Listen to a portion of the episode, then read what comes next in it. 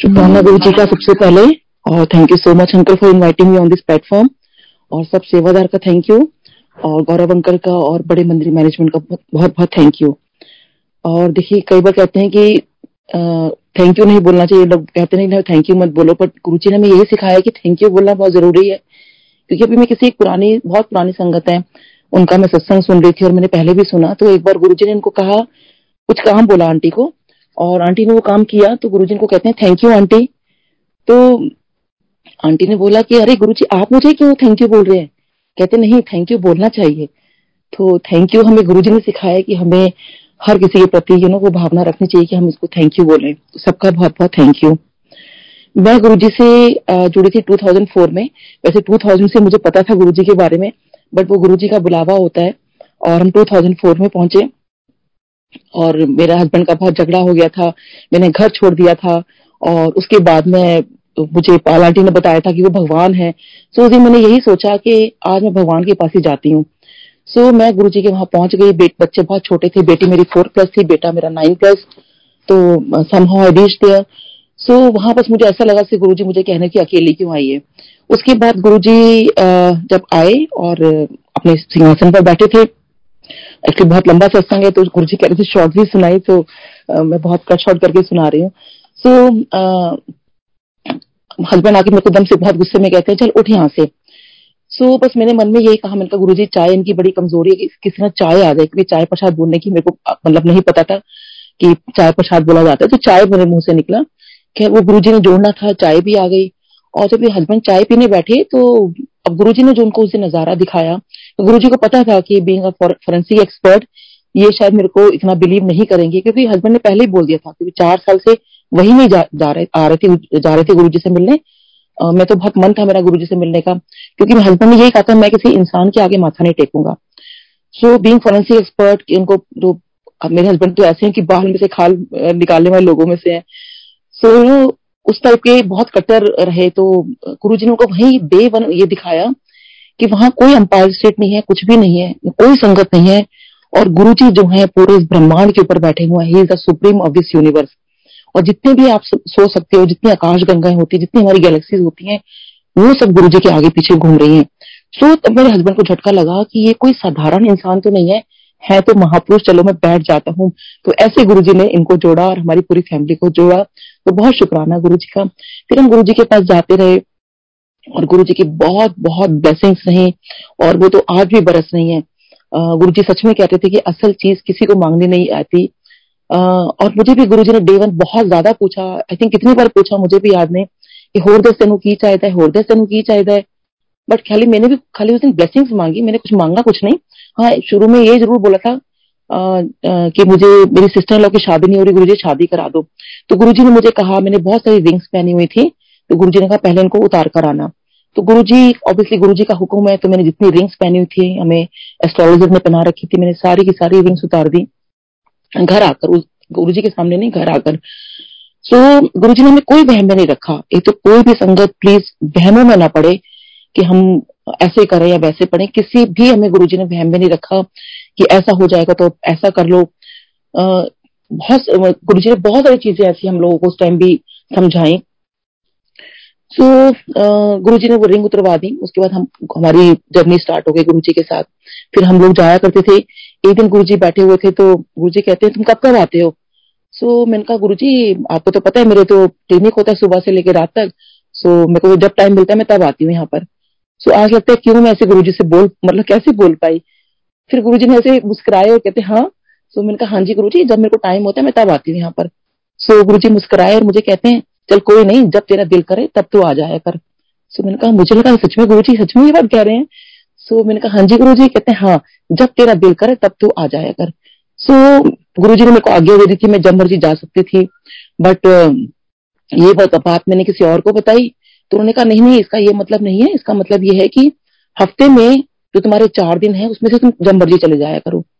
सो संगत जी, आज मुझे लगता है कि देखिए यही डायरेक्ट कनेक्शन होते है कि अगर मैंने अपने गुरु की बात मानी होती, उन्होंने 2 बार मुझे बोला था जब तेरा दिल करे तब तो आ जाया कर, तो मेरे को तो पूरे जाने की छूट थी, बट मैंने किसी और की बात में आकर सोचा कि अच्छा ये आंटी बिल्कुल ठीक कह रहे होंगे। सो इसीलिए आप गुरुजी से डायरेक्ट कनेक्शन करो, मतलब किसी की बात ठीक है सुन लो, बट जो आपको गुरु महाराज दिखे उन्होंने तो खुद डायरेक्ट मेरे को बोला था ये बात। फिर हम हर हफ्ते गुरुजी के पास जाते थे और गुरुजी से बहुत सारी मेरी बातें होती थी, क्योंकि गुरुजी से तो मैं कुछ पूछती थी क्योंकि कुछ ना कुछ हमारी लाइफ में देखिए लगा रहता है, क्योंकि मेरे बेटे की बहुत प्रॉब्लम चल रही थी स्कूल के अंदर और इसको स्कूल चेंज करना था, उसका आफ्टरनून शिफ्ट था। सो बेटे ने कहा कि मम्मी अपना आज गुरुजी से पूछ लेना, गुरुजी से तो आप इतनी बात करते हो। तो मैं कहा चलो ठीक है। सो मैंने गुरुजी से पूछा, गुरुजी ऐसे ऐसे प्रॉब्लम है आफ्टरनून शिफ्ट में और बच्चे इसको बहुत वो करते हैं कि हम स्कूल से आते हैं और तू जा रहा होता है। तो गुरुजी एकदम से कहते नहीं नहीं नहीं स्कूल चेंज नहीं होगा। सो अब गुरुजी ने मना कर दिया तो मतलब नहीं था स्कूल चेंज करने का। सो ये आफ्टरनून शिफ्ट में ही बेटा रहा और देखिए वो एक्चुअली 10th तक था वो, और 10th के बाद उसको ये था कि चलो अब तो वो मॉर्निंग शिफ्ट में जाएगा। हालांकि उसने बीच में 9th में भी जब गुरुजी ने चोला छोड़ दिया था तब तो कहते मम्मी आप ना मेरा स्कूल चेंज करा दो। सो अब वही था कि अब कैसे हम किसी से पूछेंगे, तब तो गुरुजी ने मना कर दिया था। तो बस मन में यही था कि गुरुजी ने मना किया तो स्कूल चेंज नहीं होगा।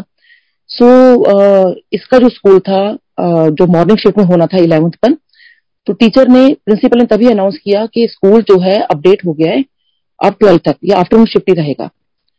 सो ये इसको थोड़ा रोना भी आया कि मम्मी मैं तो मॉर्निंग शिफ्ट में जाना चाहता था, पर फिर शायद गुरुजी को पता था क्योंकि जैसे ही देखिए बेटा स्कूल से निकला है उसने 11th 12th की है, वापस वो स्कूल जो है 10th तक हो गया क्योंकि गुरुजी के वर्डिंग से स्कूल चेंज नहीं होगा।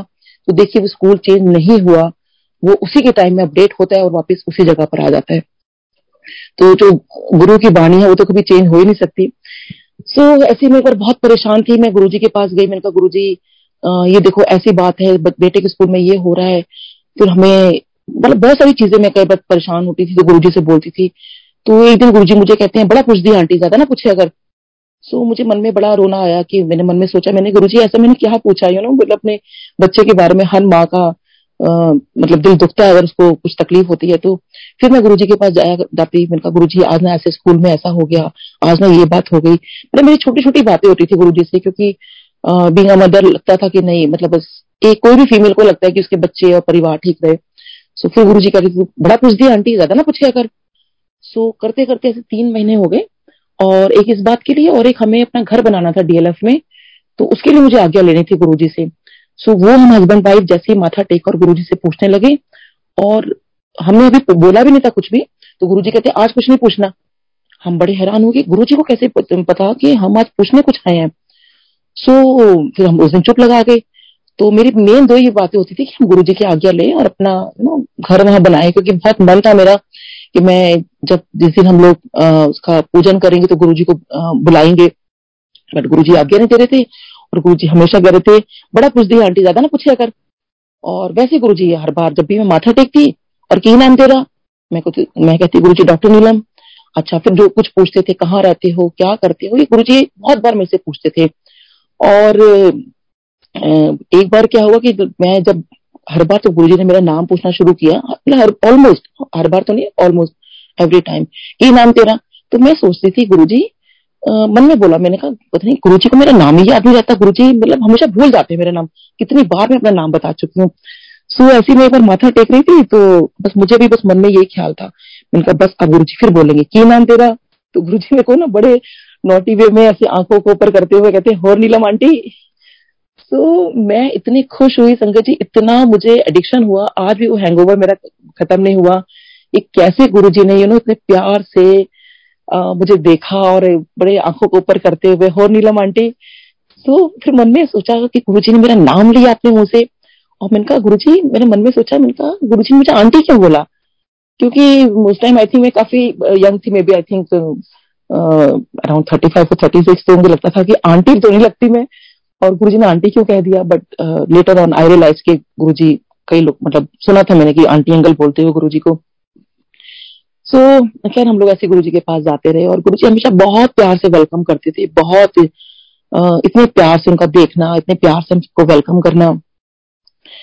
सो एक दिन हम लोग जब वहां पे गए तो देखिए गुरुजी ना कैसे आपसे कोई काम करवाते हैं, कैसे चीजें बोलते हैं, कैसे बात को करते हैं।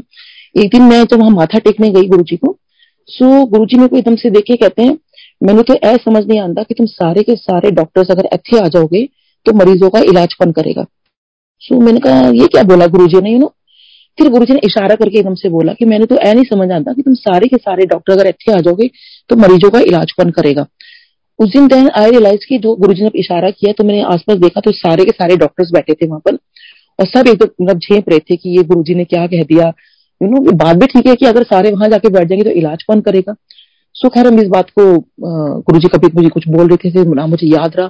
तो देखिए पेंडेमिक टाइम में ये बात मुझे याद आई कि जब हम लोग सब ऑलमोस्ट सारे डॉक्टर्स, काफी सारे डॉक्टर्स घर बैठे थे, सारे तो नहीं ऑलमोस्ट काफी लोग, काफी डॉक्टर्स। सो मैं भी घर बैठी थी, डेंटल क्लिनिक तो बिल्कुल ही बंद हो गई थी। तो मैंने कहा गुरुजी बिल्कुल नहीं, हम तो सारे डॉक्टर्स घर ही बैठ गए हैं। देन आई रियलाइज कि एकदम गुरुजी ने हमें ऐसे बोला था मुझे, और मुझे तब लगा जैसे गुरुजी का वो मैसेज था कि तुम अगर घर पे बैठ जाओगे डॉक्टर्स तो मरीजों का इलाज कौन करेगा। और वही था कि मरीजों का इलाज तो हो ही नहीं पा रहा था। सो मैंने कहा नहीं गुरुजी तो मैं क्या करूं इसके लिए। यू नो, सब गुरुजी ने थॉट डाला कि नहीं ऑनलाइन कंसल्टेशन दे सकते हो या ऐसे कर सकते हो। तो खैर वो गुरुजी की वो बात मुझे याद आई तो मेरे को लगा कि नहीं घर नहीं बैठना। Then I started doing something for the patients. So ऐसे देखिए गुरुजी के गुड चीजें होती हैं जो कितने सालों बाद चीज हमें पता चलती है। फिर ऐसे में बहुत परेशान थी मैं, फिर गुरुजी के पास गई। फिर गुरुजी जो वो 3 महीने के बाद जब मैं बहुत बार बार मैं जाती थी गुरुजी के पास और गुरुजी कहते बड़ा पूछती आंटी ज्यादा ना पूछा कर। तो गुरुजी कहते अच्छा चल 10। तो मैंने गुरुजी को जो भी चीज थी मेरी वो मैंने सब कुछ बताया गुरुजी ऐसे ऐसे बात है सब कुछ। सो गुरुजी ने मुझे कहा कि तू मैनू ए 10 मैं तेनू ब्लेस कर दिता। मैंने कहा हाँ जी गुरुजी। सो देखिए मेरे को आज ही रियलाइज होता है, उस टाइम ही रियलाइज नहीं होता कि गुरुजी ने खुद डायरेक्ट मेरे को ब्लेस किया हुआ। तो यू नो क्या क्या चीजें गलत हो सकती है जिंदगी में, कुछ भी नहीं हो सकता। जब गुरुजी ने खुद हमको ब्लेसिंग्स मांगते हैं, गुरुजी हमें ब्लेस कर दो, अपनी ब्लेसिंग्स दो, है ना। सो गुरुजी ने खुद अपने मुंह से जब मुझे कह दिया, और बाकी कुछ और भी मैं गुरुजी ने बोला था वो मैं अभी नहीं बता पाऊंगी। सो और गुरुजी के खैर बहुत ब्लेसिंग्स तो है ही। उसके बाद एक बार गुरुजी ने मेरे को बोला था कि तू अपने सहेलियों को लेकर आना और अपने पेशेंट्स को लेकर आना, मैं डायरेक्ट ब्लेस करूंगा। और मेरे हस्बैंड को कहा कि तू अपने दोस्तों को लेकर आना। सो मेरे हम लोग ये सोचने लगे कि हम किसको ऐसे लेकर आए ना पेशेंट्स को। और उस टाइम तो देखिए कोई गुरुजी को कितना किसी को ज्यादा पता भी नहीं था। अब कैसे करें, क्योंकि अब गुरुजी की आज्ञा है। तो फिर मैंने गुरुजी के बारे में अपने पेशेंट को बताना शुरू किया, इन्होंने अपने दोस्तों को लेकिन हमें बड़ा थोड़ा सा माफ करना गुरुजी, लेकिन उस टाइम मेरे को बड़ा और लगता था कि ऐसे कैसे संगत, यू नो। चलो फ्रेंड्स को एक बार बता भी देते थे लेकिन फ्रेंड्स सुनते थे, वो कुछ बोलते नहीं थे आगे कि हमें जाना है नहीं जाना है, अब गुरुजी की आज्ञा है। सो अब हस्बैंड के एक फ्रेंड है तो वो ऐसे बता रहे थे, नहीं बताया नहीं उन्होंने, तो वो इसलिए फ्रेंड हस्बैंड को बता रहे थे कि ऐसे ऐसे इनको कोई लीवर की प्रॉब्लम आ गई है, और क्योंकि वो खुद एक LNGP के बहुत बड़े डॉक्टर रह चुके हैं और अभी भी हैं। सो उनको लेकिन डॉक्टर्स ने ये कह दिया था, और खुद भी डॉक्टर थे, और उन्होंने बताया कि मेरे को ऐसे ऐसे दिक्कत आ गई है, और शायद डॉक्टर्स ने इनको कह दिया था कि 6 महीने और साल भर में आई थिंक कुछ मतलब कुछ भी हो सकता है। और बीइंग अ डॉक्टर उनको पता था कि उनकी लाइफ नहीं है ज्यादा। तब मेरे हस्बैंड को एकदम से लगा कि गुरुजी ने इनके बारे में तो नहीं बोला कहीं। सो उन्होंने कहा भी देखो हमारे गुरुजी ऐसे ऐसे, हम गुरुजी के पास जाते हैं, और गुरुजी ने स्पेशली बोला कि मैं दोस्तों को लेकर आना। सो जो भी है डॉक्टर साहब आप चलो मेरे साथ। अब देखिए जब इंसान के पास हर चीज उनको पता है ना, कि डॉक्टर को पता था कि उनकी लाइफ नहीं है। सो उन्होंने कहा चलो ठीक है मैं चलता हूँ आपके गुरुजी के पास। सो वो देखिए 2 बार उन्होंने लंगर किया, और संगत जी आज की डेट में वो डॉक्टर ठीक है। 2 बार लंगर करने से उनकी वो प्रॉब्लम ठीक हो गई जो कि उनकी जानलेवा प्रॉब्लम थी, लीवर की प्रॉब्लम थी। और लीवर देखिए एक बार कहीं खराब होना शुरू होता है तो और काफी गड़बड़ हो सकती है, और उनको तो बोल ही दिया था खैर, और बीइंग अ डॉक्टर उनको ही पता था। तो देखिए कैसे गुरुजी ने 2 बार लंगर करा के उनको ठीक किया। ऐसे में अपने पेशेंट्स को लेके गई। सो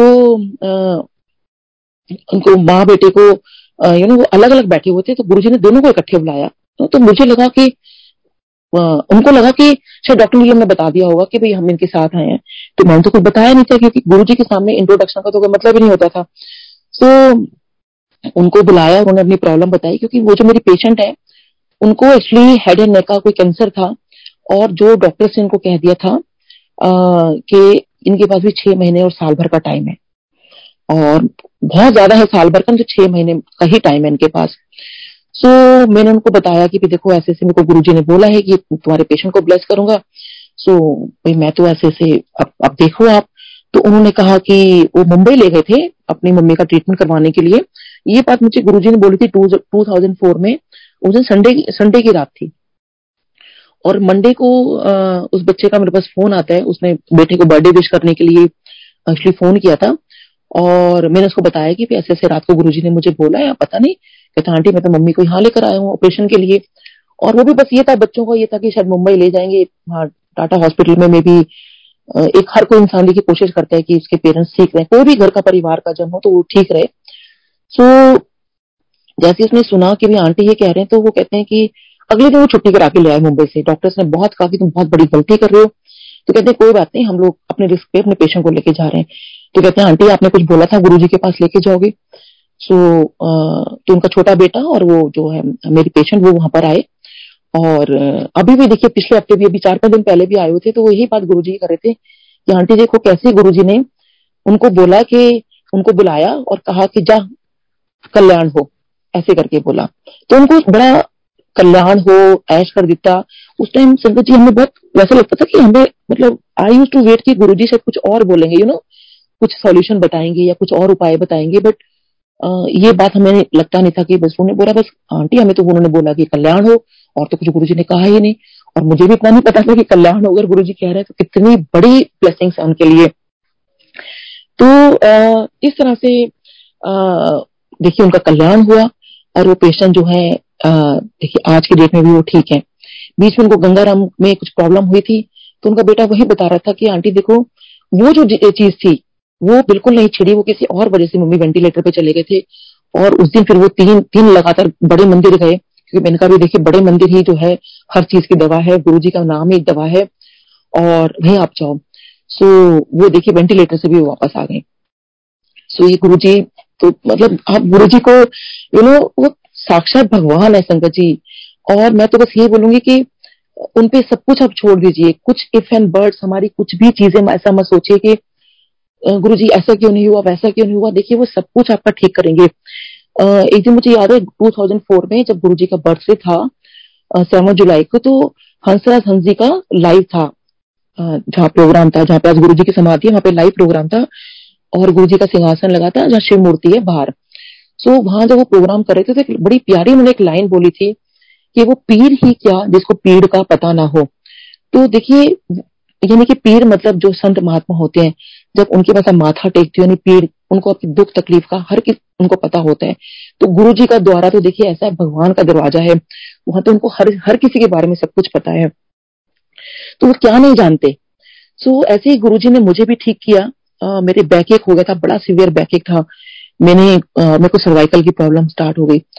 सो मेरे को डांस का बहुत शौक था, तो मैंने डांस सीखना शुरू किया था, लेकिन मेरा वो भी बंद हो गया।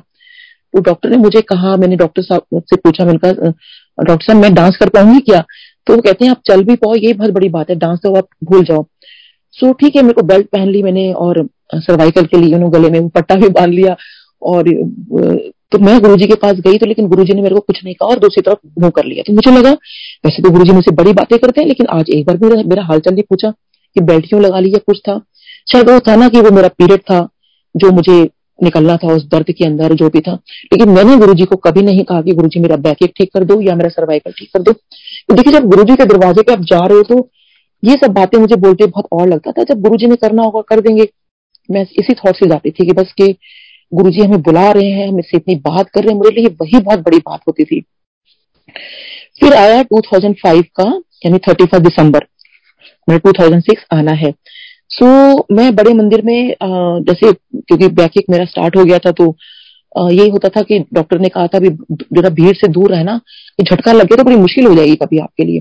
तो जब भी बड़े फंक्शन होते थे तो मैं साइड में खड़ी हो जाया करती थी कि कोई धक्का ना लग जाए और मेरी कमर में कोई प्रॉब्लम ना आ जाए। तो मैं बड़े मंदिर में जो अंदर जब हम जाते तो राइट हैंड साइड पर जो विंडो है मैं वहां खड़ी हो गई।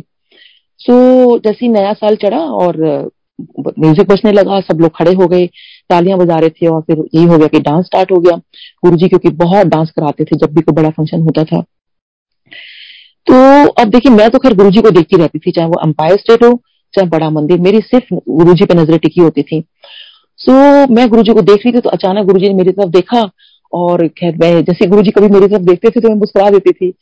सो गुरुजी ने देखा, तो देखिए अब इतना रश है बड़े मंदिर में, बहुत रश था। गुरुजी और मेरे बीच में एकदम से एक लाइन सी बन जाती है ना, एकदम खाली जगह बन जाती है, और गुरुजी मुझे देखते हैं और मुझे गुरुजी एकदम से इशारा करते हैं कि आके डांस कर। तो मुझे समझ नहीं आया कि गुरुजी मुझे कह रहे हैं, मुझे लगा इतनी संगत है किसी और को बोल रहे होंगे ना, मैं तो बैठे के मैं कहां से डांस करूंगी, मैं तो भीड़ में जा भी नहीं सकती हूँ। फिर गुरुजी ने मुझे इशारा किया कि आके डांस कर। सो मुझे लगा कि मैंने फिर इशारे से पूछा गुरुजी मैं, तो गुरुजी ने ऐसे माथे पे हाथ रखते हुए मुझे कहा कि आके डांस कर। सो मुझे बिलीव नहीं हो रहा था, काफी देर तक गुरुजी मुझे बोलते रहे कि डांस कर। जब मुझे पक्का विश्वास हो गया गुरुजी मुझे ही बोल रहे हैं, मेरी फ्रेंड ने भी कहा कि हाँ गुरुजी तेरे को ही बोल रहे हैं, तो संगत जी मैं तो दौड़ी चली गई। और देखिए वो गुरुजी ने रास्ता तब तक बना रखा वो इतनी देर तक, और मैं बिल्कुल दौड़ती हुई एकदम गुरुजी के आगे आके मैंने इतना डांस किया, बहुत डांस किया।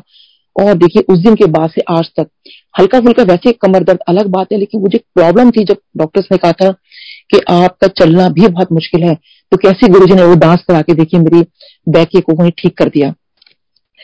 सो ऐसे गुरुजी ने मेरे को लाइफ दी, और एक बार नहीं पता नहीं गुरुजी ने तो कितनी बार लाइफ दी है, तो गुरुजी का बहुत बहुत शुक्राना है। और इसीलिए मैं गुरुजी को कहती थी, मैंने कहा गुरुजी यू नो ये सच में मेरी जो जिंदगी है ये आपके दी हुई और ये आपके नाम है, सो जैसा भी आप चाहोगे यू नो मैं वैसे करती जाऊंगी। और हमेशा मैं गुरुजी से यही प्रार्थना करती हूँ, बस गुरुजी मुझे हमेशा बहुत मीडियम उसमें रखना और हमेशा सही रास्ते पे चलाना मुझे।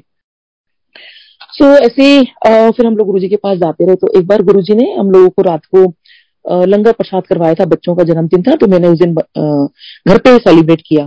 सो पाल आंटी का फोन आता है कि अरे तू मंदिर नहीं गई, उन्होंने मुझे बड़ी डांट लगाई।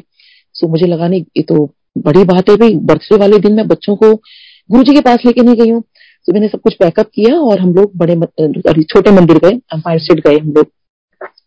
सो वहां हम लोग आई थिंक 11:15 के करीब पहुंचे थे और बहुत ज्यादा बारिश हो रही थी।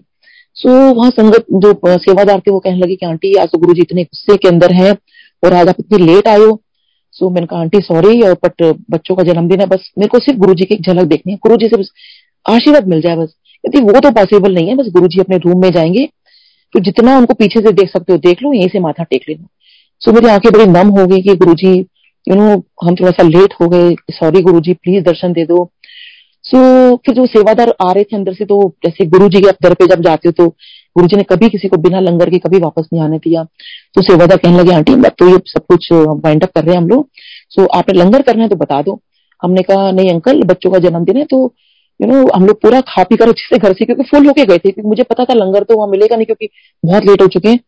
तो बर्थडे का सारा खाना था तो बहुत हैवी था खाना, सो हम लोग पूरा फुल होके गए थे सारे चारों के चारों।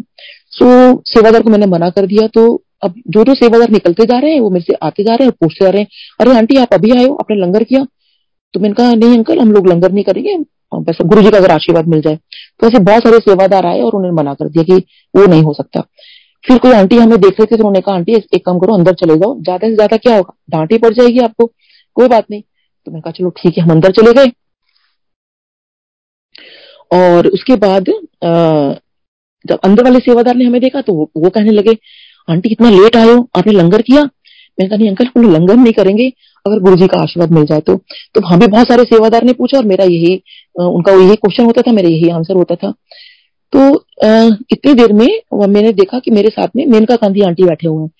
सो उनको मैं मेनका आंटी को मैं कहने लगी मेनका आंटी मुझे आपको थैंक्स बोलना है। तो शी सेड फॉर व्हाट? तो मैंने उनको बताया कि जस्ट बिकॉज ऑफ हर मैंने I left the non veg. So उनको बहुत खुश हुई कि देखो कैसे उन्होंने नॉनवेज छोड़ दिया है। इतनी देखी देर में गुरुजी महाराज की कृपा होती है और वो आते हैं, और लेकिन उनकी नजर हमारे पे तब तक नहीं पड़ी थी, हालांकि नजर तो थी उनकी लेकिन उन्हें हमें वैसे डायरेक्ट नहीं देखा। सो हम लोग वहां बैठे हुए तो मेरे को डर भी लग रहा था क्योंकि सेवादार ने पहले बता दिया था कि आज तो एक ही को डांट पड़ी है यहाँ पर और आंटी गुरुजी डांट सकते हैं, बट मुझे था कि डांट ही पड़ जाएगी, कोई बात नहीं गुरुजी की तो डांट भी बहुत बड़ा महाप्रसाद है। सो तब मेनका आंटी ने उनको गुरुजी को कहा कि Guruji you know she left the non veg. तो गुरुजी कहते हैं वधिया किता। सो उसके बाद जब गुरुजी ने उस टाइम गुरुजी की हमारे पे नजर पड़ी, नजर तो खैर पहले से थी। सो फिर हम थोड़ी देर बैठे रहे, तो आधी आज से आई थिंक बहुत ऊपर टाइम हो गया था ये सब करते हुए।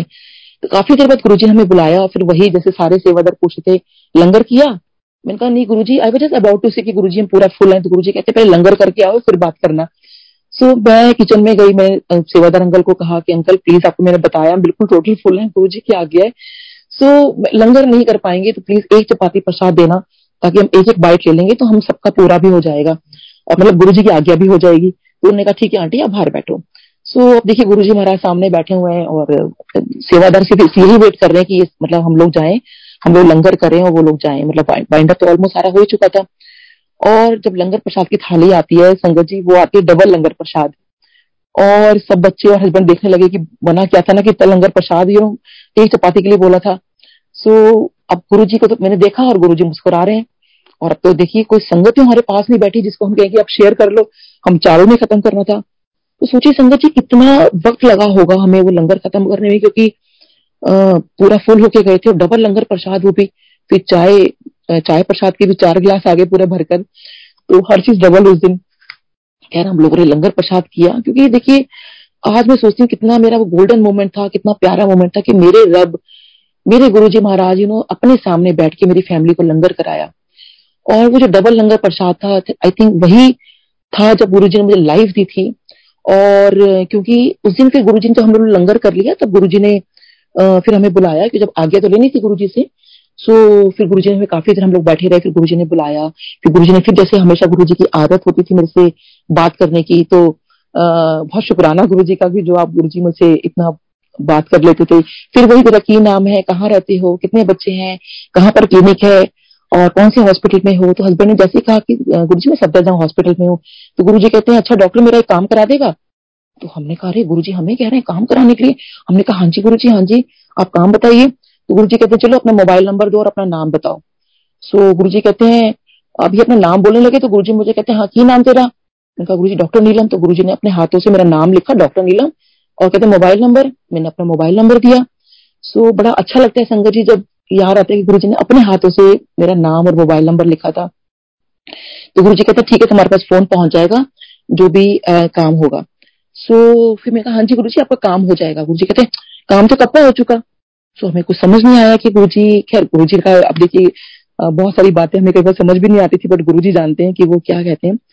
सो उसके बाद खैर हम लोग फिर घर आ गए। नहीं हाँ, उसी दिन गुरुजी ने हमें बोला था कि अपने सहेलियों के और पेशेंट्स को लेकर आना। और फिर गुरुजी जब हम जाने लगे तो फिर गुरुजी ने हमें बुलाया, तो एक सेवादार अंकल आए कि डॉक्टर आंटी आपको गुरुजी बुला रहे हैं। मैं फिर अंदर गई, हाँ जी गुरुजी।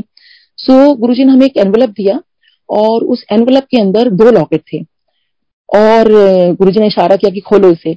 तो गुरुजी के ब्लस किया हुआ छोटा सा सरूप और वो लॉकेट थे जो गुरुजी किसी किसी को देते थे। सो बेटा मेरा बड़ा खुश हो गया, क्योंकि वो 3 महीने से सारी संगत जो जो जिसने लॉकेट पहना हुआ था वो सबसे जाकर मांगता था कि आंटी अंकल ये स्वरूप मुझे कब मिलेगा। तो कहते थे बेटा जब गुरुजी की मेहर होगी आपको तभी मिलेगा। तो बच्चे दोनों बड़े खुश हो गए, क्योंकि दोनों बच्चों का मैंने इकट्ठे बर्थडे सेलिब्रेट किया था उस दिन कि मम्मी देखो गुरुजी ने हमें आज के दिन 2 लॉकेट दिया और बच्चों ने वही पहन लिए कि गुरुजी ने बर्थडे गिफ्ट दिया। तो गुरुजी ने अपने हाथों से उस एनवलप पे गुरुजी लिखा और 2004 अक्टूबर का मंथ था वो सब लिखा उस पर। सो बहुत बहुत शुक्राना है गुरुजी का। और ऐसे ही फिर गुरुजी ने एक बार मेरे को डीवीडी दी थी अपने हाथों से। सो जब गुरुजी वो लेयर फार्म हाउस की डीवीडी थी। सो मैं ना ऐसे काउंट कर रही थी, मैं कहा कि 4 लोगों के बाद नंबर आएगा, तो गुरुजी इन 4 के बाद इसको दे रहे हैं फिर इसको नहीं दे रहे, तो मेरी टर्न नहीं थी उसके अंदर। सो मैंने कहा हाँ मेरे को भी गुरुजी क्यों देंगे ना, क्योंकि मेरे पास तो कंप्यूटर है नहीं, क्योंकि उस टाइम तो कंप्यूटर होना भी बड़ी या लैपटॉप होना तो बड़ी लग्जरी होती थी। सो लेकिन जैसे मेरा मेरे माथा टेकने लगी तो मन में था कि गुरुजी सबको मतलब कितने लोगों को दिया मुझे भी दे दें, बट मैंने मांगा नहीं गुरुजी से। और गुरुजी ने मेरे को देखते ही साथ ही मुंह भी उधर कर लिया। मैंने कहा चलो कोई बात नहीं। पर जैसे ही मैं एकदम वो उठी तो गुरुजी मुझे कहते हैं ले डॉक्टर नहीं तू भी ले, और ही स्माइल्ड एट मी। सो बस मुझे ना ख्याल आया कि अच्छा इसका मतलब ये कि हमारे घर में कंप्यूटर या फिर लैपटॉप आने वाला है।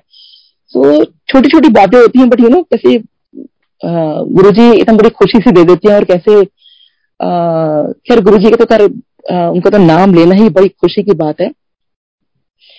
और ऐसे ही गुरुजी बहुत कभी हंसी मजाक करते थे, कभी बहुत एकदम एक बार क्या हुआ कि मेरे हस्बैंड के पेट में बहुत दर्द था और उनके कोई डायग्नोस नहीं हो पा रहा था उनका। सो मैंने उनको कहा कि मैंने कहा एक काम करो आप ना गुरुजी को बता देना कि आपके पेट में बड़ा दर्द है। तो मेरे हस्बैंड मुझे कहते हैं कि नीलम बड़ा अजीब बात नहीं होगी कि मैं खुद डॉक्टर हूँ और इलाज गुरुजी से पूछ रहा हूँ।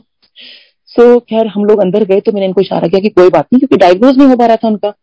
सो हस्बैंड ने डॉक्टर साहब ने कहा कि गुरुजी मेरे ना पेट में बड़ा दर्द है। तो गुरुजी कहते हैं ले खुद डॉक्टर है इलाज मेरे से पूछ रहा है। और गुरुजी इधर से मुस्कुरा पड़े। So, फिर उन्होंने कहा नहीं गुरुजी सच में बिल्कुल भी समझ नहीं आ रहा। कहते हैं फिर कहते हैं अच्छा खुद डॉक्टर है इलाज मेरे से पूछ रहा है। तो गुरुजी को जान ही जाना है कि हम बाहर क्या बात कर रहे हैं और वही कह रहे हैं। बट गुरुजी ने कुछ कहा नहीं। बट ये था कि वो नेक्स्ट डे जब हस्बैंड डॉक्टर को दिखाने गए तो वो डायग्नोज हो गया। सो ऐसे गुरुजी यू नो बड़े कभी मुस्कुरा के कुछ एकदम बोल देते थे और बहुत अच्छा लगता था जब गुरुजी एकदम कुछ मुस्कुराते थे। और ऐसे ही मुझे हाइपोथायराइडिज्म की प्रॉब्लम हुई तो मैंने गुरुजी से जाके कहा। सो मेरा ना गला भी बैठ गया था बहुत ज्यादा, मेरे को मेरे टॉन्सिल्स हो गए थे, मेरी आवाज नहीं निकलती थी। आज जो मैं बोल पा रही हूँ ये गुरुजी की देन है, ये आवाज मेरी गुरुजी की देन है। मेरा बिल्कुल टॉन्सिल्स बहुत मतलब बुरी तरह मेरी बहुत बुरी हालत थी कि मेरी आवाज जैसे गला बैठता है, मैं ठीक से बात भी नहीं कर पाती थी ना, कई बातें इशारों में मुझे करनी पड़ती थी। सो मुझे बोल दिया गया था कि मेरे राखी ब्रदर है कि नीलम तेरे को बहुत प्रॉब्लम आ जाएगी और अपना जो है ये इसका ऑपरेट करा लो टॉन्सिल्स का। कि बहुत डर लगता था क्योंकि हेड एंड नेक जो हम लोग इतना डिटेल में पढ़ते हैं तो डर लगता था कि नहीं अगर किसी डॉक्टर ने कुछ ऐसा कुछ गड़बड़ कर दी तो। सो मैं इस डर की वजह से मैं ऑपरेट नहीं करवाती थी। सो टॉन्सिल्स वाली बात तो मैंने खैर गुरुजी को कभी बताई नहीं। बट हाँ हाइपोथायराइडिज्म की बात हस्बैंड ने कहा कि नीलम कोई बात नहीं, आज गुरुजी को अपनी टेस्ट रिपोर्ट दिखा देना। सो मैं गुरुजी के पास गई, मैंने कहा गुरुजी ये ना मुझे हाइपोथायराइडिज्म हो गया। गुरुजी कहते कि तो मुझे लगा शायद गुरुजी को मेरी आवाज नहीं निकल रही तो गुरुजी को अब पता नहीं चल रहा होगा। सो मैंने कहा गुरुजी मेरे को हाइपोथायराइडिज्म हो गया। गुरुजी ने बड़ी जोर की पूछा कि सो उतने ही जोर से मैंने बोला गुरुजी हाइपोथायराइडिज्म हो गया है। गुरुजी ने बड़ी जोर की मुझे बोला कि सो मैंने कहा गुरुजी हाइपोथायराइडिज्म हो गया है। और मैंने उसके बाद गुरुजी कहते चल जा। सो मुझे समझ नहीं आया और मैंने फिर एक सेवादार अंकल खड़े थे, मैंने कहा अंकल गुरुजी ने कुछ बताया नहीं। कहते गुरुजी ने क्या बोला आपको? मैंने कहा गुरुजी ने मुझे बोला जा। तो कहते हैं बस गुरुजी ने बोल दिया बीमारी को कि तू जा। तो आंटी बीमारी गई एंड देन आई रियलाइज कि मेरी तो आवाज निकल रही, मैं तो बात कर पा रही हूँ। तो सोचिए कि उसमें मेरे गुरुजी ने हाइपोथायराइडिज्म भी ठीक कर दिया और टॉन्सिल्स भी ठीक कर दिया, मुझे कोई ऑपरेशन की जरूरत नहीं पड़ी। देखिए गुरुजी के पास बस वो अच्छी भावना और वो सब अपना एक, क्योंकि वो शायद बहुत भाव से मैं गई थी और बहुत अंदर से वो था कि क्योंकि देखिए बीमारी तो कोई भी ठीक नहीं होती और इसी के लिए गुरुजी ने बहुत संगत को बोला भी है कि 1 घंटा वॉक किया करो। तो आई थिंक वो सबको वॉक करनी चाहिए। वो जो गुरुजी ने मुझे याद है कि एक आंटी ने एक बार मुझे बताया था क्योंकि वो कहती है कि मेरा नाम मत लिया करो, तो मैं वैसे उनको ऑलमोस्ट सब जानते हैं। तो गुरुजी ने उनको स्पेशली बोला कि योगा क्या करो, तुम कौन से योगा करती हो? तो आंटी ने बताया कि मैं ये योगा करती हूँ। कहती है योगा करना बहुत अच्छी बात है और जरूर करनी चाहिए। तो देखिए हमारे जो गुरुजी की टीचिंग्स है ना तो वो डेफिनेटली हमें वो माननी है और वो करनी है। गुरुजी ने कहा शिव पुराण पढ़नी है। मुझे गुरुजी ने कभी नहीं कहा, कई लोगों ने मुझसे पूछा कि आपको गुरुजी ने कहा था? मैंने कहा मुझे नहीं कहा बट मेरे गुरु ने कहा है, मैं ये बात इसलिए मान रही थी, इसलिए मैं शिव पुराण पढ़ती हूँ। तो मुझे मेरे गुरुजी की टीचिंग्स माननी है। तो ऐसे ही जैसे आजकल मैं एक चीज और थोड़ा नोटिस कर रही हूँ, जो मैं थोड़ा सा गुरुजी मुझे माफ करे बट मुझे लगता है कि शायद थोड़ा बोलना जरूरी है कि आजकल जो सत्संग होते हैं तो प्लीज जो गुरुजी के टाइम का प्रोटोकॉल था वो सब सारी संगत वही फॉलो करें। गुरुजी ने देखिए हमारे लिए जो गुरबाणी है चूज करके रखी है, क्योंकि एक बार एक अंकल का मैंने सुना था कि वो कह रहे थे कि बहुत सारी सीडी वहां पे थी तो गुरुजी ने कहा ये वाली लगानी है, ये वाली लगानी है। सो उन्होंने पूछा कि गुरुजी गुरबाणी तो सारी है, ये क्यों नहीं लगानी? कहते मुझे पता है मेरी संगत किससे कनेक्ट होगी। सो अगर संगत जी अगर हमें हमारे गुरुजी जो गुरबाणी चूज करके गए हैं तो हम वही क्यों नहीं लगाते? देखिए उससे इतना डायरेक्ट कनेक्शन होता है, आप सच में इतने डूब जाओगे उसके अंदर, उस भक्ति में डूब जाओगे जब वही सुनोगे। क्योंकि गुरुजी ने खुद अपने मुंह से बात बोली है कि मैं अपनी संगत के लिए ये चूज कर रहा हूँ। और फिर गुरुजी के टाइम के देखिए जो हम लोग जाते थे तो ये होता था कि पहले हाथ धो के हम लोग अंदर जाया करते थे, फिर गुरबाणी सुनते थे, उसके बाद जब लंगर प्रसाद आता था तो उस टाइम कोई फिल्मी सॉन्ग हो गया या सूफी सॉन्ग हो गया या कोई और भजन हो गया तब फिर वो लगता था। उसके बाद जब लंगर प्रसाद हमारा हो जाया करता था और गुरबाणी के टाइम चाय प्रसाद चलती थी, फिर लंगर प्रसाद के बाद हम लोग जो जितनी संगत लंगर कर लेती थी फिर हम लोग बाहर जाया करते थे और हाथ धोया करते थे। बट आजकल मैं देखती हूँ कि हाथ धोने का कोई सिस्टम ही नहीं रह गया। तो हाथ धोने जरूरी है जब आप गुरुजी से आज्ञा लेने जाते हो, तो हम बिना हाथ धोए अंदर नहीं जा सकते थे। सो फिर उसके बाद हम लोग गुरुजी से जो भी पूछना होता था पूछते थे, फिर आज्ञा लेके घर जाते थे। और यही बड़े मंदिर में होता था कि गुरबाणी चल रही है, उसके बाद फिर वो होने के बाद फिर गुरु जी की आरती ओम जय शिव ओंकारा होती थी। उसके बाद फिर कोई सिंगर या जो भी जिसने जो भी गाना होता था या जो भी सॉन्ग चलना होता था उसके बाद चलता था। और जिस टाइम गुरु जी एम्पायर स्टेट में जब किसी संगत से सत्संग करवा रहे होते थे या कुछ भी, आई थिंक एनीथिंग, जब गुरबाणी हो चाहे वो कोई भी किसी सिंगर का कोई सॉन्ग चल रहा कुछ भी, संगत जी उस टाइम बिल्कुल पिन ड्रॉप साइलेंस होता था। पिन ड्रॉप मतलब पिन ड्रॉप साइलेंस। बट आज की डेट में बहुत में संगत ऐसे सत्संग देखे हैं, गुरु जी मुझे माफ करें, और कोई भी प्लीज संगत अपने ऊपर ना लें कि मैंने किसी के लिए मैं बोल रही हूँ। In general I am just talking about कि जो मैंने गुरु जी के यहाँ देखा था तो वही चीज हम फॉलो करें। यही मेरी बस आपसे सबसे मतलब इसमें humble request to everyone कि गुरु जी के टाइम का प्रोटोकॉल प्लीज फॉलो करें। सो ऐसे हम लोग जब गुरु जी के पास जाते थे तो एक दिन का मैं बताती हूँ, ये मुझे बड़ा क्यूट सा लगता है एक्चुअली और मैं हमेशा शेयर करती हूँ। एक बार जब गुरु जी एम्पायर स्टेट में बैठे थे सो उनके लेफ्ट हैंड साइड में बैठी थी महबूबा मुफ्ती जी और मैं बैठी थी राइट हैंड साइड में। तो we were just waiting for the langar और उनका लंगर आ गया था। सो गुरु जी उनको बोलते हैं कि चल तू 2 चपाती प्रसाद और खा ले, तेरे को मैं सीएम बना दूंगा। और मेरे मन में विचार चल रहा है, गुरु जी 2 चपाती प्रसाद से आप सीएम कैसे बना दोगे? यू नो, मैं अपने मन में सब कुछ सोच रही हूँ कि 2 चपाती प्रसाद से सीएम कैसे बन सकता है कोई। बट गुरुजी की महिमा देखी, और क्योंकि उस टाइम मैंने शायद गुरुजी को वो भगवान मानते हुए शायद मैं वो चीज नहीं थी कि भाई उन्होंने जो कह दिया सो कह दिया। वो धीरे धीरे समझ में आई हमें, क्योंकि हम उस टाइम नए थे। सो वो फेस हमारा चल रहा था, इफ एंड बट्स वाली भी चीजें चल रही थी। सो उसके बाद खैर उन्होंने लंगर किया और लंगर करने के बाद उन्होंने आज्ञा ली तो उन्होंने अपनी जो भी उन्होंने कहा तो गुरुजी ने उनको बोला, जब वो आगे वालेकुम सलाम आंटी। सो जब ये बोला तो मेरे को बड़ा लगा, मैंने कहा गुरु जी कितने प्यारे लग रहे हो ना, कितने क्यूट लग रहे हो। मैं तो बिल्कुल गुरु जी पे फिदा हो गई कि गुरु जी वालेकुम सलाम आंटी ना, बड़े अदब से हाथ उठाते उन्होंने बोला उनको। सो और मन में सोचे गुरु जी मुझे क्यों बोलोगे, क्योंकि वो तो उन्होंने अपनी लैंग्वेज में कुछ कहा होगा तो आपने उन्हें उस हिसाब से उन्होंने बोला आपको, मतलब उनके उसमें ही because she is a Muslim lady. तो ठीक है, मैं पूरा हफ्ता ना बस मेरे को बड़ा हैंगओवर रहा उस बात का कि गुरुजी ने कितने वो बार बार वो चेहरा वो गुरुजी का बोला वो याद आ रहा था मुझे, वालेकुम सलाम आंटी वालेकुम सलाम आंटी। सो खैर मैं जब नेक्स्ट वीक गई और मैंने माथा टेका तो गुरुजी मुझे कहते हैं वालेकुम सलाम आंटी। तो संगत जी मैं बड़ी हैरान हुई कि ये बात मैंने किसी से शेयर नहीं की थी और गुरुजी को कैसे पता। देखिए उस दिन नहीं बोला, एक हफ्ते बाद। सो गुरुजी को सब कुछ पता है, उन्होंने मुझे इस बात से भी खुश कर दिया कि तेरे को बनने में बड़ा आ रहा है क्योंकि मेरे को क्यों बोलेंगे, वो एक ही बार बोला बस। सो संगत जी गुरुजी जाने जाने उनको सब कुछ पता है, ही नोज एवरीथिंग। आप क्या करते हो, बाहर क्या बोल रहे हो, क्या कह रहे हो, आपके मन में क्या है, सब कुछ उनको पता है। ऐसे जब मैं अपनी जब गुरुजी ने कहा था कि अपनी सहेली को लेकर आना, मैं अपनी फ्रेंड को लेके गई तो जब उसने माथा टेका और ठीक है वो जो भी उसकी बात थी गुरुजी ने कहा कल आना है जो भी उसको बोला। सो हम लोग जब बाहर निकल कर आए लंगर करने के बाद सो मुझे बाहर आके वो कहती है कि मैं आज तो यहाँ पर आ गई हूँ, मैं दोबारा कभी नहीं आऊंगी मुझे, क्योंकि यहाँ मुझे आके बिल्कुल अच्छा नहीं लगा। मुझे बहुत बुरा लगा जब मेरी फ्रेंड ने मुझे ऐसे बोला। मैंने मन में कहा, मैंने कहा गुरुजी देखो आपने बुलाया था और देखो गुरुजी के बारे में मैं कुछ नहीं सुन सकती, उस टाइम भी नहीं और अभी भी नहीं।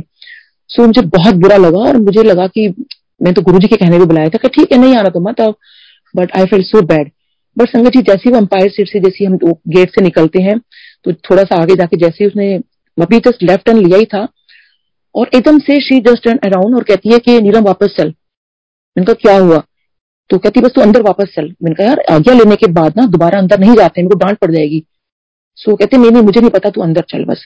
उसको देखिए कहाँ गुरुजी ने कहा वो मना कर रही है कि मैं नहीं जाऊंगी और कहती तो मेरा ना इंट्रोडक्शन करवा देना जरा। सो मैं तो फिर पहले इस बात से डर रही थी कि कहीं गुरुजी गुस्सा ना कर दे कि मतलब आगे लेने के बाद हम अंदर जा ही नहीं सकते थे। तो वो लेकिन मेरे पीछे पड़ गई कि तू अंदर चल मेरे साथ। खैर हम लोग अंदर गए। सो वो मेरे आगे थी, उसने फिर दोबारा माथा टेका और उसने इशारा भी किया मेरे को लाइक कि भाई इंट्रोडक्शन वाली बात पे इंट्रोडक्शन करा। And I was just about to say कि गुरुजी ये मेरी, तो गुरुजी एकदम से मुझे कहते हैं चल जा, बड़ी आई डॉक्टरनी की वकील। और मेरे को और वो भी हैरान कि मैंने तो गुरुजी को अभी तक बताया नहीं कि ये डॉक्टर नहीं है। तो गुरुजी का मैसेज कितना क्लियर था कि चल जा बड़ी आई डॉक्टर नहीं की वकील, यानी कि मैं कोई नहीं हूँ वहां वकालत करने के लिए खड़ी हुई और गुरुजी को पता है कि वो कौन है। अब मैं गुरुजी के वहां तक मैं ले आई हूँ और अब गुरुजी और उसका कनेक्शन, मेरा कोई कनेक्शन नहीं है। सो वो गुरुजी जानते हैं कि कब कैसे किसका कैसे क्या कनेक्शन है। ऐसी संगत जी मैं उसकी मेरी फ्रेंड की बात आई तो मैं बताती हूँ। देखिए गुरु जी के हर चीज में बहुत कहते हैं कि हर चीज में ब्लेसिंग्स हैं। तो एक बार लोहड़ी का दिन था तो गुरु जी ने हमें प्रसाद बांटा था, सो जो तिल वाले लड्डू होते हैं। सो मेरी जो फ्रेंड है डॉक्टर शताब्दी, सो इसने क्या था, इसने वो प्रसाद को रख लिया, आज तक उसने वो प्रसाद रखा हुआ है। तो देखिए आज तक वो कभी खराब नहीं हुआ। सो इतने साल हो गए। तो अभी 2008 की मैं बता रही हूँ आपको, जब गुरुजी ने चोला छोड़ दिया 2008 में हमारा मौलाना आजाद मेडिकल कॉलेज का एलुमनाई डिनर था हम लोगों का। तो उसकी मैं जॉइंट सेक्रेटरी थी, तो सारा कुछ मेरे पास, काफी कुछ मेरे पर बहुत सारी मतलब एक भार होता है ना जॉइंट सेक्रेटरी जब आप होते हो तो। सो मेरी तबियत अचानक बिगड़ गई वहां पर बहुत ज्यादा। सो मैंने उनको कहा भी कि मैं स्टेज पे नहीं बैठ पाऊंगी। तो उन्होंने कहा कि नहीं, ये तो जितने जो भी कुछ आपने करना है ये करके आप जाना। सो समहा मैं गुरुजी को याद करती है कि गुरुजी प्लीज ये फंक्शन को थोड़ा सा हुआ आप करो, मतलब मैं निकल भी नहीं सकती। खैर वो जो भी काम था वो हुआ और उन्होंने कहा अब डिनर लग गया तो डिनर आप सब आ जाओ। तो मेरी हिम्मत नहीं थी डिनर करने की और मैं बाहर निकली बड़ी मुश्किल से और आई वाज ऑलमोस्ट कोलैप्स। और वो किसी ने मुझे देख लिया, मेरी डॉटर मेरे साथ में थी और मेरी बेटी फटाफट भागी और किसी ने बताया, क्योंकि सब एक दूसरे को जानती, सब डॉक्टर्स ही थे वहां पे, कि भाई डॉक्टर नीलम जो है मतलब कुछ कोई गिरा है बड़ी जोर का कुछ। तो वहां पेमेंट की तो खैर मेरा संभाव में बच गई और फटाफट मुझे वहीं LNGP कैजुअलिटी के अंदर मुझको लेके गए वहां पर। सो जब मुझे स्ट्रेसर पे लेटाया गया और लेके जा रहे थे तो डेफिनेटली मेरे को बस लग रहा था कि मैं अब नहीं बच पाऊंगी। सो मैंने अपने बच्चे, मेरे बहुत रो रहे थे दोनों, बहुत छोटे थे, और मैं दोनों को प्यार कर रही थी कि पता नहीं मतलब अब मेरा क्या होगा। और हस्बैंड फटाफट मतलब गाड़ी लगा के उन्हें पार्किंग में लगाकर वो आए। तो जिस वक्त मुझे स्ट्रेचर पे अंदर लेके जा रहे थे, बच्चों को तो भारी रोक दिया था। सो मुझे कुछ आवाजें आ रही थी कि अरे इनको हार्ट अटैक आया है, इनको हार्ट अटैक आया है। और वो मुझे कि इनको ये इंजेक्शन लगाओ, ये इंजेक्शन लगाओ, मुझे कुछ बहुत, और मैं बिल्कुल सिंक करती हुई जा रही थी, मैं मतलब मेरी सांस बिल्कुल छूटती जा रही थी एकदम से। सो बस मुझे बस ये ध्यान था कि मैं गुरुजी को याद कर रही थी। गुरुजी का मंत्र जाप समाओ स्टार्ट हो चुका था, बस मैं गुरुजी का मंत्र जाप कर रही थी, गुरुजी को याद कर रही थी कि गुरुजी मेरे बहुत छोटे बच्चे हैं, देखो मुझे बचा लो। और बस मैं गुरुजी को याद कर रही थी और बिल्कुल मेरी सिंकिंग फीलिंग थी। उसके बाद हस्बैंड, क्योंकि LNGP में बहुत साल उन्होंने काम किया है, सो वो एकदम से आया, वो सोची मेरे को संगत जी इंजेक्शन बस लगने ही वाला था तभी मेरे हस्बैंड की एंट्री हो गई। उन्होंने कहा आप क्या कर रहे हो, कौन सा इंजेक्शन लगा रहे हो। तो डॉक्टर गुस्सा खा गए, कहते कि अरे हम पेशेंट को बचा रहे हैं और आप मतलब उनको नहीं पता था कि हस्बैंड भी डॉक्टर है, क्योंकि उनको कैसे पता होगा क्योंकि नए नए डॉक्टर्स आ गए थे। सो हस्बैंड ने कहा कि नहीं इनको हार्ट अटैक वगैरह कुछ नहीं आया है, इनको हो नहीं सकता हार्ट अटैक। तो वो मेरे हस्बैंड को गुस्सा करने लगे कि अरे आप पेशेंट की जान बचानी है। वो कहते हैं कि आप किसी सीनियर डॉक्टर को बुलाओ। तो उन्होंने कहा कोई सीनियर डॉक्टर नहीं है। खैर हस्बैंड ने तो घर वहां बहुत शोर मचा दिया और क्या सीनियर डॉक्टर्स आए, सब उनके फ्रेंड्स निकल कर आ गए कि अरे, तो वो बेसिकली देखिए उनको हार्ट अटैक नहीं था, वो गैस्ट्रिक अटैक हुआ था, उसकी एसिडिटी का अटैक था मुझे, जो कि बिल्कुल ऐसा लगता है कि आपका हार्ट अटैक आया है। सो वो था कि अगर वो इंजेक्शन मुझे लग जाता तो शायद फिर मेरे को नहीं बचना था। वो गुरुजी का मैं नाम ले रही थी तो उन्होंने राइट टाइम पे हर चीज कर दी। उसके बाद लेकिन मेरे को फिर वो एसिडिटी के लिए भी उन्होंने बड़े सारे इंजेक्शन लगाए, मुझे नो रिलीफ।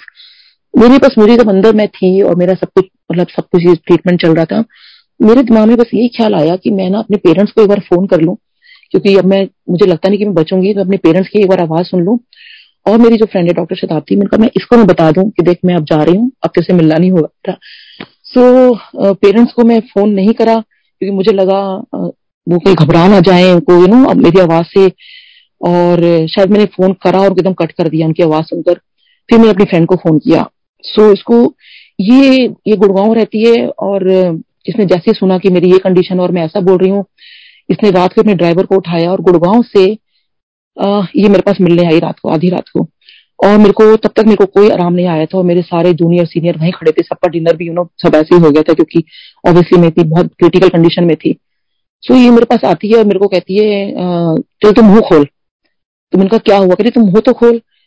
तो मैंने मुंह खोला, इसने मेरे मुंह में कुछ डाला और संगत जी मैं एकदम उठ के बैठ गई। और कहती है तेरे को पता है कि मैं तेरे मुंह में क्या डाला है। मैंने कहा क्या डाला है। कहती तेरे को याद है गुरुजी ने एक बार हमें प्रसाद दिया था। और मैंने कहा हाँ। सो कहती है कि मैंने वो आज तक संभाल के रखा हुआ है, तो वो ही प्रसाद था जो मैंने तेरे मुंह में डाला है। तो सोची संगत जी वो गुरुजी का दिया हुआ प्रसाद जब उसने मेरे को दिया और मैं कैसे ठीक होके बैठ गई। और फिर वो कैजुअलिटी में हम लोगों ने सब डिनर किया और कहीं पर यू नो, और बिल्कुल बिल्कुल मैं ऐसे हो गई जैसे मुझे कुछ हुआ ही नहीं हो। सो गुरुजी की देखिए कितनी मतलब उनके प्रसाद में, उनकी हर चीज में बहुत बहुत ब्लेसिंग्स हैं, उनके नाम के अंदर, उनकी हर चीज में।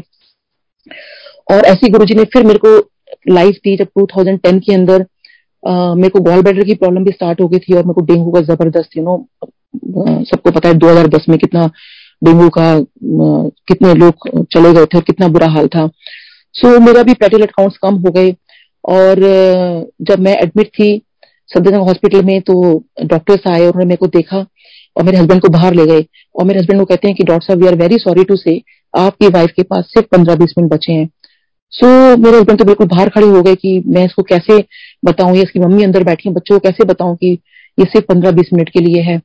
सो तभी वहां एक रात को डॉक्टर्स आ रहे थे तो हस्बैंड जो है वो गुरुजी को अरदास लगा रहे थे और माँ काली को बहुत मानते हैं बचपन से, उनको कह रहे थे कि इन दोनों ने उनकी लाइफ में क्या किया यू नो, कहीं गुस्सा भी था और वो कहीं बहुत अंदर से तकलीफ भी थी इनको कि भाई इन्होंने क्या किया।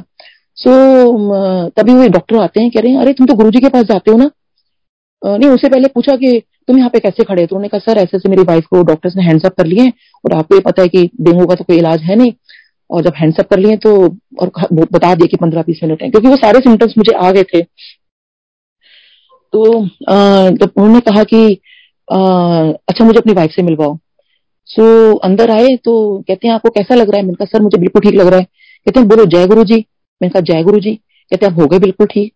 तो संगत जी जय गुरुजी ना कोई ऐसा ही वर्ड नहीं है हम ऐसे ही बोल दें, तो सोचिए उस टाइम जय गुरुजी बोलने में कितनी ताकत थी कि मैं आज आप सबके साथ में सत्संग शेयर कर पा रही हूँ। सो गुरुजी का बहुत बहुत शुक्राना है, हर चीज का बहुत शुक्राना है। और देखिए गुरुजी में you know he is everything actually everything.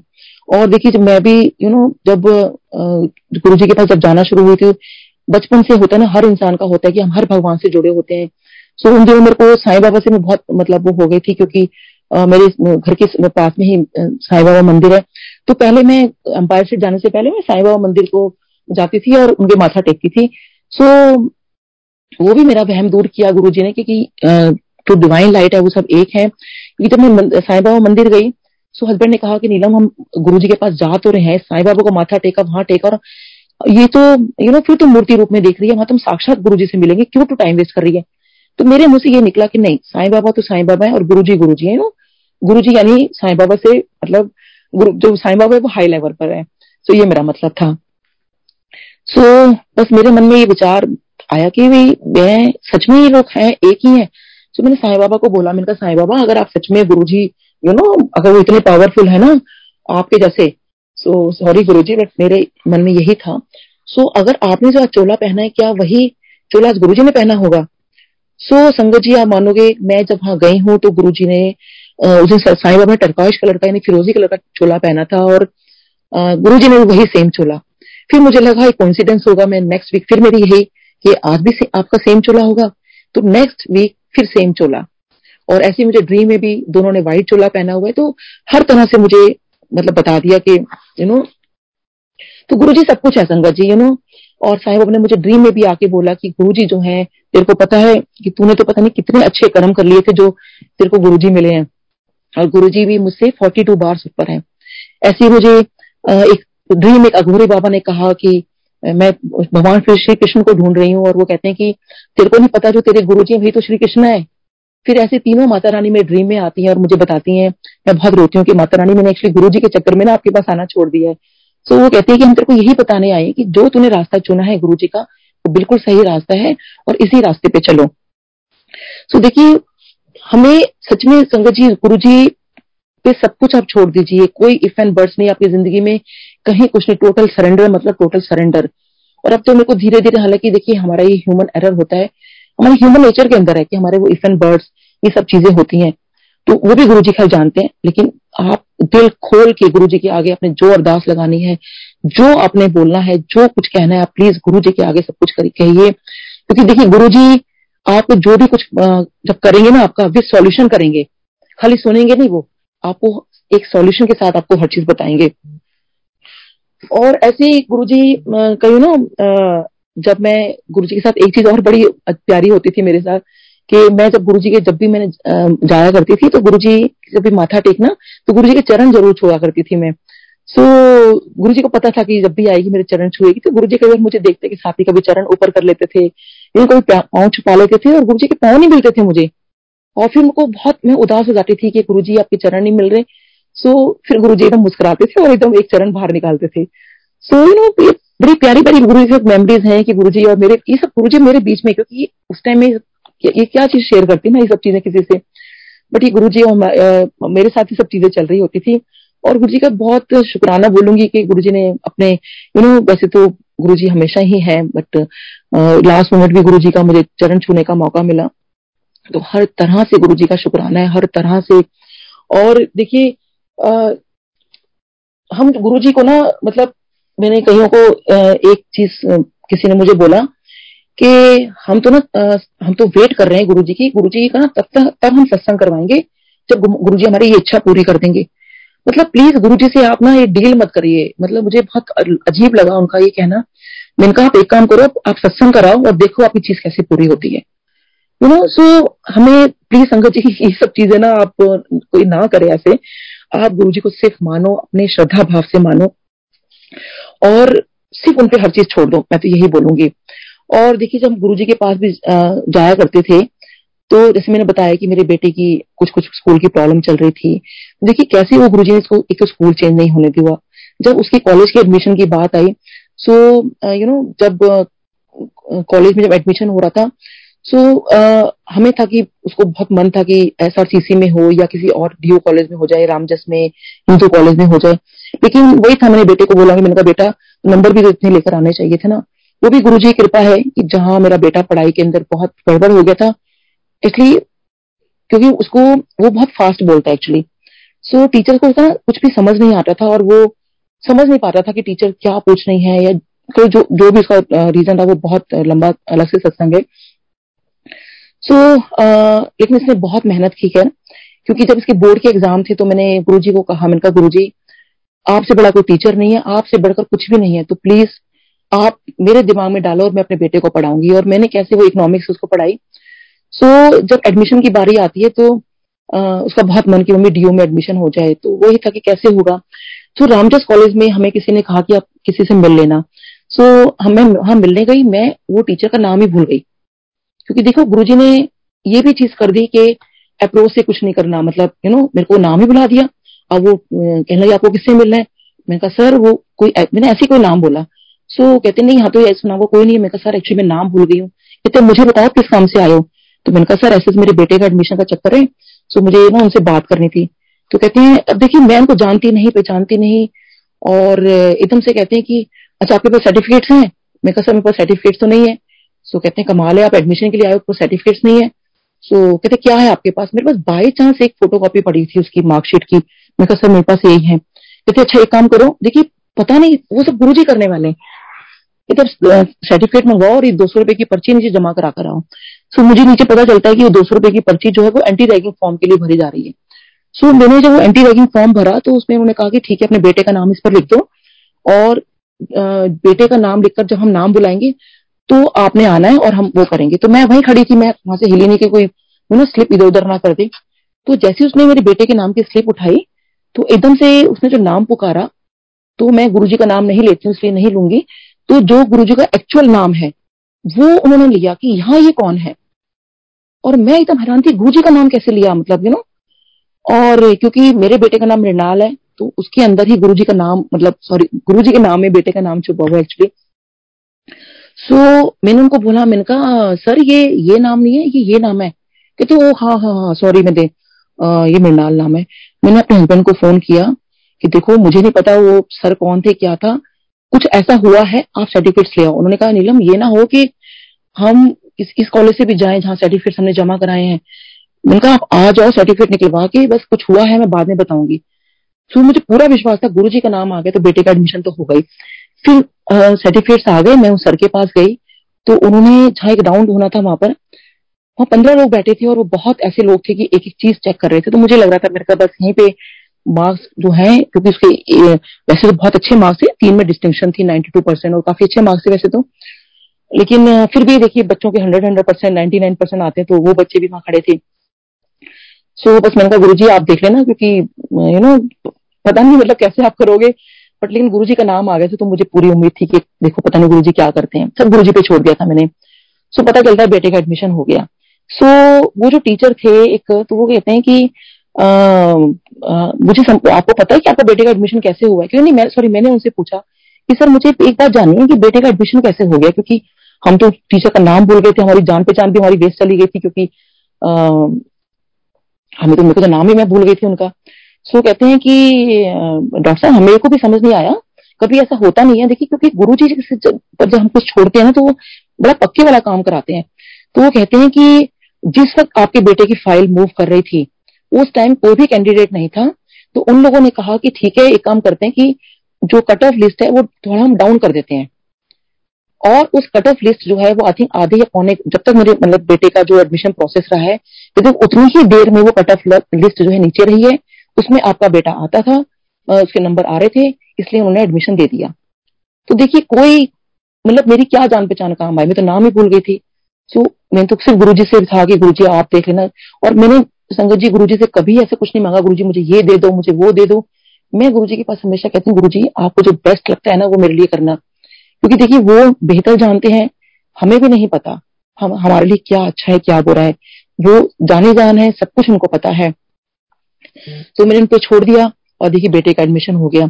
और ऐसे ही जब मैं गुरुजी को एक बार मैं माथा टेकने गई एम्पायर स्टेट में, तो मेरे मन में यही विचार आ रहा था, मैंने कहा गुरुजी आपने सब कुछ तो मेरे से पूछ लिया, कभी मेरे बारे में ऐसा कुछ बताया तो है, मन में सोच रही हूँ सब कुछ मेरे मन में, कभी आपने ऐसा तो कुछ बताया नहीं जो कभी मेरे से पूछा नहीं हो, कभी तो कुछ बोला मतलब बताया होता मेरे बारे में ऐसा। हर बार तो मेरे से पूछ लेते हो कहाँ रहती हो, कितने बच्चे हैं, कहाँ क्लिनिक है, सब कुछ हमेशा पूछ लेते हो। सो जैसे मैंने माथा टेका, सोचो मैं आप सोचिए संगत जी, मैं सब सोचती हुई जा रही हूँ मन में, और जैसे मैंने माथा टेका तो गुरुजी मुझे कहते हैं हाँ भाई फिर तो मौलाना आजाद से है? तो मैंने कहा हाँ जी गुरुजी। अब संगत जी मौलाना आजाद मेडिकल कॉलेज मेरे कॉलेज का नाम है, और मैं जैसे मुड़ी मैंने कान पकड़े, मैंने कहा गुरुजी आज के बाद आप पे कभी शक नहीं करूंगी, और गुरुजी सिर्फ मुस्कुराए। और मैंने कहा गुरुजी आज के बाद कभी शक नहीं करूंगी, तो कॉलेज का नाम तो कभी गुरुजी ने पूछा ही नहीं था। सोचिए संगत जी कितने कॉलेज हैं, मेरे कॉलेज का नाम बता देना, क्योंकि और कोई मतलब वहां पे तो इंट्रोडक्शन का कोई मतलब ही नहीं था कि कोई इसको इससे मिलवाए या कुछ, और कॉलेज का नाम कौन बताता है। तो ऐसे कॉलेज का नाम बता दिया। ऐसे मेरी मम्मी को लाइफ दी गुरुजी ने, और जब मेरी मम्मी बहुत बहुत ज्यादा बीमार पड़ गए थे और हॉस्पिटल में एडमिट थे, तो डॉक्टर्स ने कह दिया था कि इनकी एंजियोप्लास्टी करानी पड़ेगी और एंजियोग्राफी करानी पड़ेगी, और उसके बाद फिर जो भी प्रोसेस होगा हो सकता है कि वो सब आपको बाईपास सर्जरी पता नहीं क्या क्या बता दिया था। तो मम्मी बहुत डर गए थे, और बस मेरे दिमाग में ये था कि मैं डॉक्टर को तो ये बात नहीं बोल पा रही थी मुझे गुरुजी के पास जाना है या कुछ ऐसे है, मुझे था मैंने कहा डॉक्टर साहब मुझे ना अब थर्सडे तक का टाइम दे दो। उस दिन मंडे का दिन था जब डॉक्टर ने हमें बोला, कहते हैं कि आप कैसे डॉक्टर हो, क्योंकि मेरे हस्बैंड के फ्रेंड थे वो, कहते हैं आपकी वाइफ कितनी अजीब बातें कर रही है बीइंग अ डॉक्टर की, उनकी मम्मी इतनी क्रिटिकल कंडीशन में है और मुझे कहती है कि थर्सडे तक टाइम दे दो, क्योंकि मंडे के बाद थर्सडे गुरुजी को हम मिल सकते थे, और मुझे मतलब फ्राइडे तक मैंने टाइम मांगा था। मैंने कहा डॉक्टर साहब मैं थर्सडे नाइट को आकर अपनी मम्मी को एडमिट करा दूंगा, तो मुझे थर्सडे नाइट तक। तो बड़े हैरान हुए कि क्या बात है। सो कहते हैं मैं रिस्क नहीं ले सकता एज ए डॉक्टर, आप अपनी मम्मी को अपने रिस्क पर अपनी मम्मी को आप घर ले जाओ। तो मैं मंडे की नाइट को अपने रिस्क पर क्या गुरुजी अपने मेरे गुरुजी के विश्वास पर मैं मम्मी को डिस्चार्ज करा के ले आई। सो मुझे काफी लोगों ने बोला भाई इतनी क्रिटिकल कंडीशन में मम्मी को लेकर आ गए हो, और मेरे को डॉक्टर्स रख नहीं रहे हैं, वो कहते हैं कि हम सुबह ऑपरेशन कर देंगे, ये सब करना है, मैं गुरुजी के बिना तो मैं कुछ काम नहीं करूंगी मैं। सो मुझे ये पता था कि गुरु जब कोई ऐसे जा नहीं सकता था तो उनकी फोटोग्राफ हम गुरुजी के पास ले जाया करते थे। तो मुझे किसी ने कहा अपनी मम्मी की फोटोग्राफ जो है वो गुरुजी के पास आप ले जाना। सो मैं गुरुजी के पास मम्मी की फोटोग्राफ लेकर गई, और मैंने कहा गुरुजी ऐसे ऐसी मम्मी का मैंने बताया कि डॉक्टर्स ने बोला एंजियोग्राफी करानी है। गुरुजी आराम से बैठे थे, एकदम आगे आगे कहते ना ना ना ना एंजियोग्राफी ना कराई। सो मैंने कहा ठीक है गुरुजी। बस मैंने माथा टेका, मैं बाहर आई, मैंने कहा मम्मी गुरुजी ने तो मना कर दिया कि एंजियोग्राफी नहीं करानी है, जब एंजियोग्राफी नहीं होगी तो बाकी तो सब चीजें छोड़ दो, क्योंकि एक टेस्ट गुरुजी ने मना कर दिया। तो उसके बाद सोचिए संगत जी फिर हम दूसरे डॉक्टर के पास मिले, और उसके बाद गुरुजी ने मेरी मम्मी को, क्योंकि डॉक्टर्स ने कह दिया था कि इनकी लाइफ ज्यादा नहीं है, बट मम्मी ने ये कहा था कि मेरी सबसे छोटी सिस्टर की मैरिज नहीं हो रही थी कि गुरुजी इतना मेरे को वक्त दे देना कि अपनी छोटी बेटी की मैं शादी देख सकूं। तो वही था कि मेरी छोटी सिस्टर की जब शादी हुई तो उसके 1-1.5 साल के बाद मम्मी गुरुजी के चरणों में चले गए। सो 10 साल ऑलमोस्ट गुरुजी ने मम्मी को, ऑलमोस्ट पूरे 10 साल इन पर ज्यादा वक्त दिया गुरुजी ने। और मम्मी का जो ट्रीटमेंट था, देखिए कंजर्वेटिव ट्रीटमेंट पर आ गया, कोई मम्मी का ऑपरेशन नहीं, कोई कुछ नहीं, क्योंकि जब गुरुजी ने मना कर दिया तो कोई चीज कैसे हो सकती थी। सो ऐसे ही मेरी बेटी का एडमिशन बीडीएस में कराया, now she is a dental surgeon. और बेटे के बारे में कुछ बोला था वो मैं अभी शेयर नहीं करूंगी, वो शायद गुरुजी ने कुछ बोला था। सो जब वो गुरुजी पूरा करेंगे डेफिनेटली मैं जरूर वो शेयर करूंगी। और ऐसी हमें बहुत बहुत blessings the. So I think सत्संग तो बहुत ज्यादा है गुरुजी के करने के लिए, बट टाइम की भी लिमिट है। तो इसी के साथ ही गुरुजी का बहुत शुक्राना और शुक्राना इस प्लेटफॉर्म का। So thank you so much uncle, जय गुरुजी।